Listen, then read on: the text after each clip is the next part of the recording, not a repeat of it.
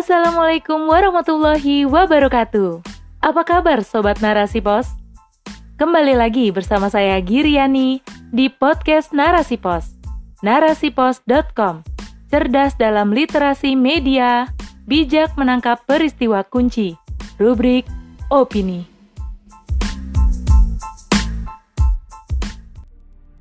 Bonus demografi melimpah, berubah jadi beban demografi dalam sistem payah, oleh Histi Pristiwani.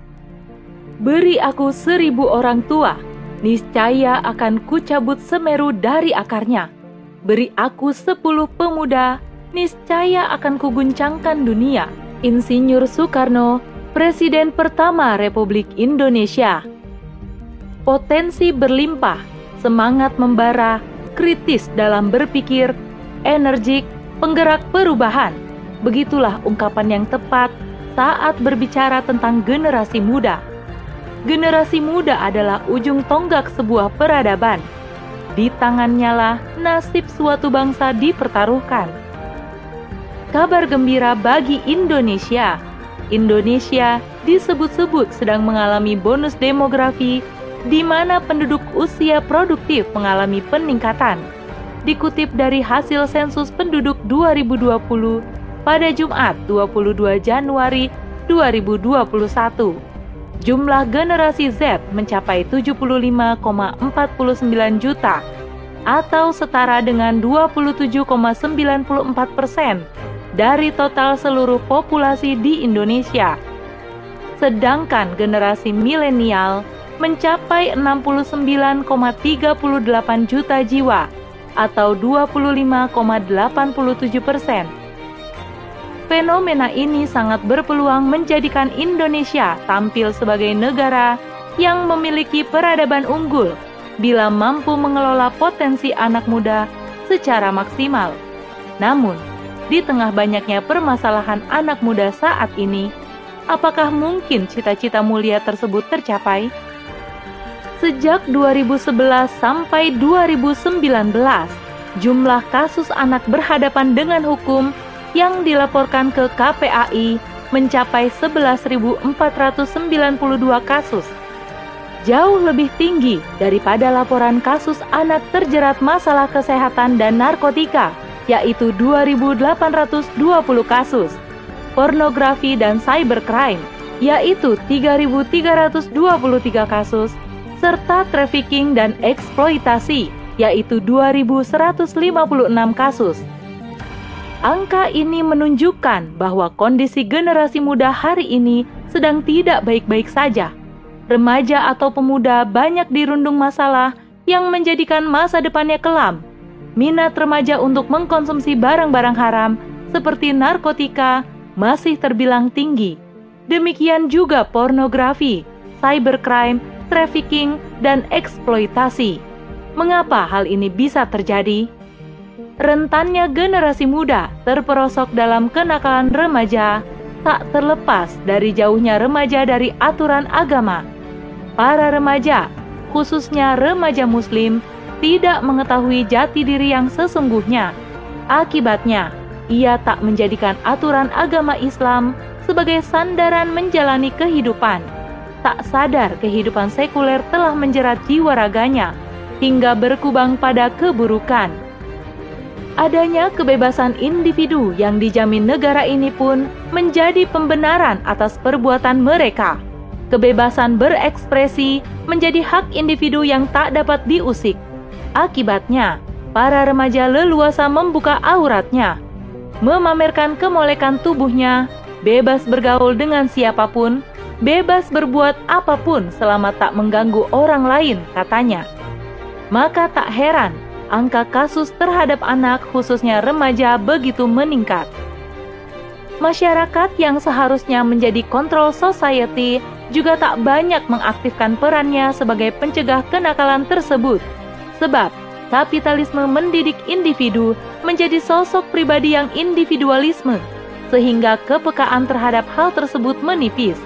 Terlebih lagi, kuatnya arus kebebasan menjadikan masyarakat takut berbuat banyak karena bisa berhadapan dengan hukum. Contohnya saja, seorang guru di sekolah tak berani menegur anak didiknya bila berbuat salah karena khawatir muridnya tak terima dan mengadu kepada orang tuanya, lalu melaporkannya ke polisi. Inilah ironi negeri yang bertuan pada paham liberalisme. Demikian juga negara sebagai pemegang kontrol tatanan kehidupan. Negara hari ini turut memfasilitasi adanya kebebasan berekspresi bagi masyarakatnya. Tontonan atau video porno masih mudah sekali diakses oleh siapapun. Barang-barang narkotika masih dapat ditemui edarannya. Ini membuktikan longgarnya pengawasan dan minimnya perhatian negara terhadap keamanan dan keselamatan masyarakat, khususnya generasi muda. Jika demikian, mungkinkah bonus demografi ini dapat dikelola semaksimal mungkin di negeri yang menerapkan sistem kapitalisme ini? Rasanya akan sangat sulit sekali. Tidakkah aku menciptakan jin dan manusia kecuali untuk beribadah kepadaku? Quran Surat Az-Zariyat ayat 56. Ayat ini layak menjadi renungan bagi siapapun untuk menentukan pondasi kehidupan. Terlebih lagi generasi muslim. Jika kita memahami ayat ini, maka pastilah aktivitas yang dilakukan dalam kehidupan berorientasi pada ibadah semata demi menggapai ridho Allah Subhanahu wa ta'ala. Dengan demikian, generasi muslim akan menjauhi kenakalan remaja karena yakin hal tersebut adalah hal yang dibenci oleh Allah dan mendatangkan murkanya. Terlebih lagi, semua perbuatan manusia kelak akan dimintai pertanggungjawaban oleh Allah. Oleh karena itu, tak dikenal adanya kebebasan dalam Islam, sebab semua perbuatan telah diatur di dalamnya. Inilah yang menjadi alarm bagi tiap-tiap individu ketika akan melakukan sebuah perbuatan. Masyarakat Islam juga aktif menegakkan amar ma'ruf nahi mungkar, karena menjalankan kewajibannya kepada Allah Subhanahu wa ta'ala. Jika di antara kamu melihat kemungkaran, maka ubahlah dengan tanganmu. Dan jika kamu tidak cukup kuat untuk melakukannya, maka gunakanlah lisan. Namun jika kamu masih tidak cukup kuat, maka ingkarilah dengan hatimu, karena itu adalah selemah-lemahnya iman. Hadis riwayat Muslim. Hadis ini menjadi motivasi yang kuat bagi masyarakat untuk senantiasa aktif menjadi kontrol society. Dengan hadirnya peran ini, maka pelaku kemaksiatan pasti akan berpikir berkali-kali jika ingin bermaksiat. Peran negara juga tak kalah pentingnya. Negara menjadi kunci lahirnya generasi yang sehat, aktif, dan produktif. Negara dalam sistem pemerintahan Islam kafah akan menerapkan hukum dari Al-Quran dan Sunnah dalam seluruh lini kehidupan. Tatanan kehidupan diatur menurut hukum Islam, mulai dari individu, keluarga, masyarakat, dan tata pemerintahan seluruhnya. Negara benar-benar memberi perhatian kepada generasi dengan menggerakkan semua kalangan untuk mengawal tumbuh kembang generasi.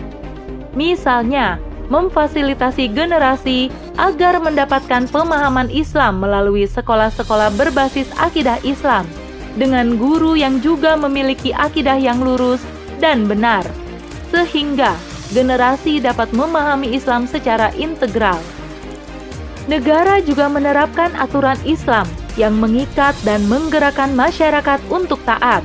Misalnya, mewajibkan para perempuan memakai jilbab dan kerudung ketika berada di luar rumah, menutup tempat-tempat maksiat, mengontrol penyiaran media TV ataupun akses-akses internet lainnya, mengawasi keluar masuknya barang-barang ke dalam negara, sehingga celah untuk mendapatkan barang-barang haram seperti narkotika sangat kecil.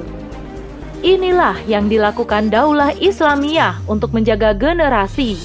Dengan demikian, generasi muda terbebas dari segala kerusakan dan dapat produktif menyumbang prestasi gemilang bagi peradaban, seperti Imam Syafi'i, Ibnu Firnas, Muhammad Al-Fatih, Salahuddin Al-Ayyubi, dan lainnya.